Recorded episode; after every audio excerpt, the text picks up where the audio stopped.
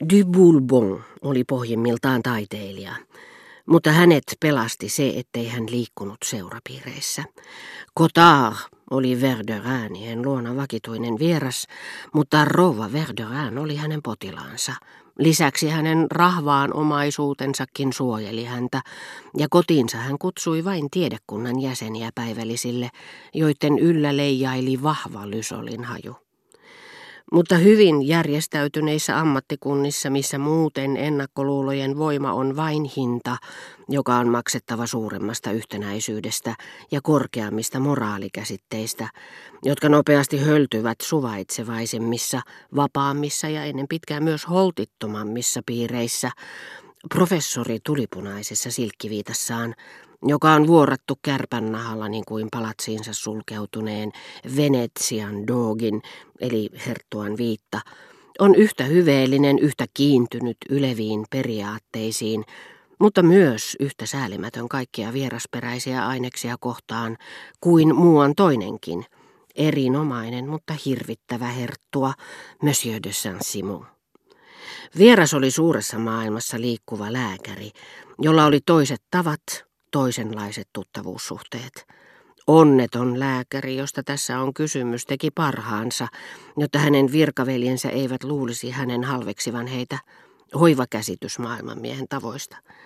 Herttuattaren hän varovaisuussyistä piti omana tietonaan, mutta kuvitteli riisuvansa kollegansa aseista järjestämällä juhlaillallisia, joilla lääketieteelliset ainekset upposivat hienostoon.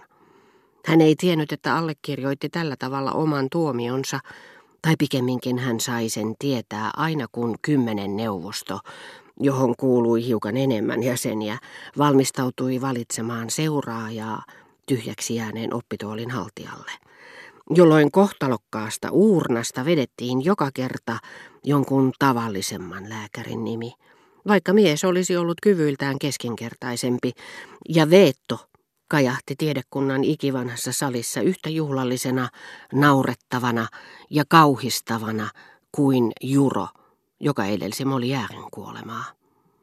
Yhtä huonosti kävi taidemaalarille, joka loppuiäkseen oli saanut maailman miehen maineen, kun taas moni taidetta harrastava salonkileijona onnistui keplottelemaan itselleen taiteilijan tittelin – Hullusti kävi myös diplomaatille, jolla oli liikaa taantumuksellisia tuttavia.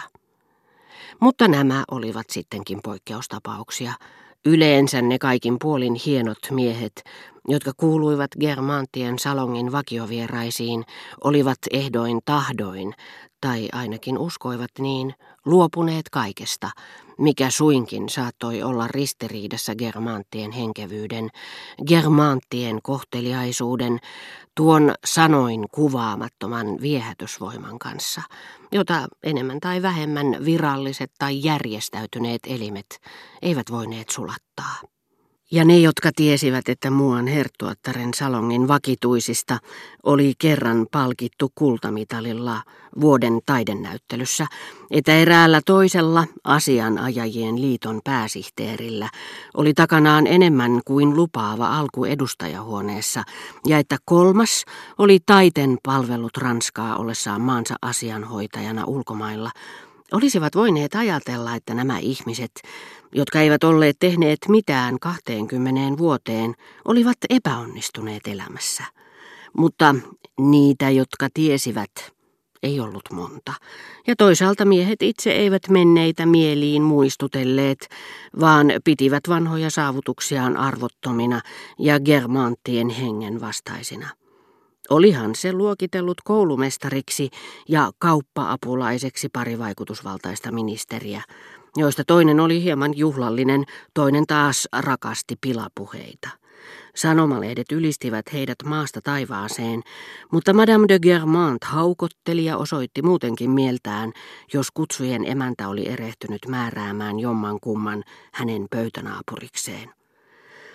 Koska kerran ensiluokan valtiomiehen titteli ei ollut mikään suositus Herttuattaren silmissä, ne, jotka olivat luopuneet diplomaatin urasta tai eronneet armeijasta tai kieltäytyneet asettumasta ehdokkaaksi edustajakamariin, olivat sitä mieltä, kun he sitten päivittäin kävivät syömässä aamiaista ja keskustelemassa verrattoman ystävättärensä kanssa, tai tapasivat hänet kuninkaallisten korkeuksien luona, joita he eivät ainakaan omien sanojensa mukaan juuri arvostaneet, että he olivat valinneet parhaan osan, joskin heidän alakuloinen ilmeensä keskellä ilonpitoakin tuntui olevan ristiriidassa tämän mielipiteen kanssa. Silti on pakko tunnustaa, että Germanttien luona seuraelämän hienostuneisuudessa ja keskustelujen henkevyydessä, niin ohuelta kuin tuo kaikki tuntuikin, piili jotakin todellista. Yksikään virallinen arvonimi ei siellä pystynyt miellyttävyydessä kilpailemaan herttuattaren parhaiden ystävien kanssa, joita ministereistä mahtavimmat eivät olisi onnistuneet viekottelemaan vakituisikseen. Vaikka tuohon salonkiin oli ikiajoiksi haudattu niin paljon älyllistä kunnianhimoa ja korkealentoisia suunnitelmia, niiden tuhkasta oli ainakin noussut ainutlaatuinen seuraelämän kukoistus. Totta kyllä monet henkevät miehet, kuten esimerkiksi Swan, pitivät itseään parempina kuin näennäisesti ansioituneita henkilöitä, joita he halveksivat – mutta se johtui siitä, että Herttuatar ei sittenkään asettanut kaiken muun yläpuolelle älykkyyttä, vaan hänen mukaansa harvinaisemman, hienostuneemman, todelliseen verbaaliseen lahjakkuuteen yltävän älykkyyden muodon, henkevyyden.